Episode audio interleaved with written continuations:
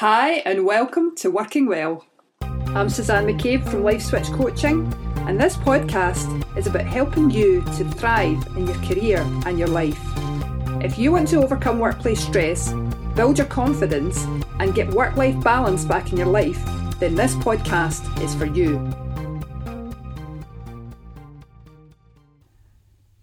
Hi, so today I'm going to talk to you about emotional eating. And um, I don't know if you've ever found yourself snacking throughout the day at work, or maybe you get home at night and you binge on a whole load of crisps or biscuits or chocolate or something like that just to cope with the stress of the day. So, how can you overcome that? How can you stop yourself from emotional eating? Well, I'm going to give you a few suggestions. The first thing is don't numb your feelings with food, okay? Ask yourself, why do you want to eat right now? What feelings is it that you're trying to numb? Emotional eating is about easing discomfort, it's a distraction from negative feelings.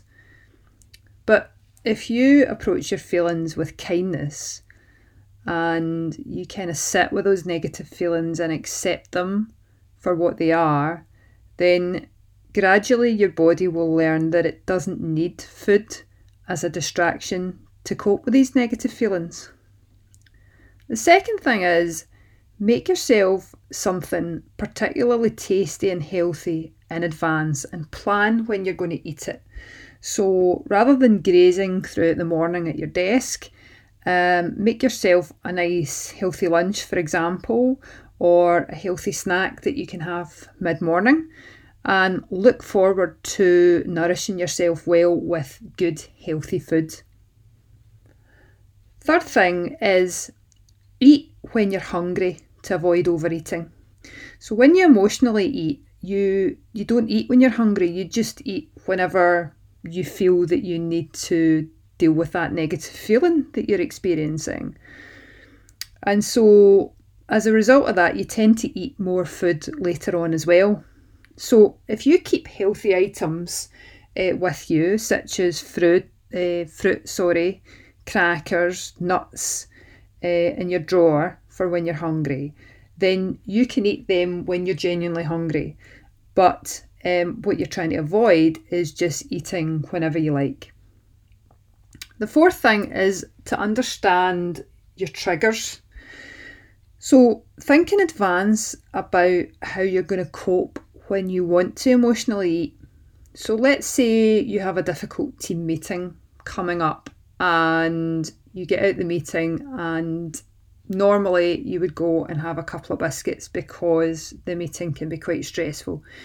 Well, how else could you cope with that feeling? Well, for example, you might want to spend a couple of minutes writing down some positive affirmations, or you might want to write down three things that did go well during the meeting. Um, the, the key here is to find some kind of positive distraction for yourself so that you're not focusing on the negative feelings that would normally trigger you to go and eat emotionally. And finally, remind yourself of your own value. Okay, a lot of inner tension comes from our view of ourselves.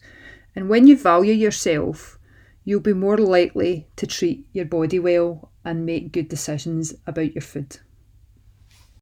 If you'd like to know more about what I do here at Life Switch Coaching, then you can go to my website at www.lifeswitchcoaching.com or you can email me at susanne at lifeswitchcoaching.com. That's S U S A N N E at lifeswitchcoaching.com. Thanks very much for listening and take care.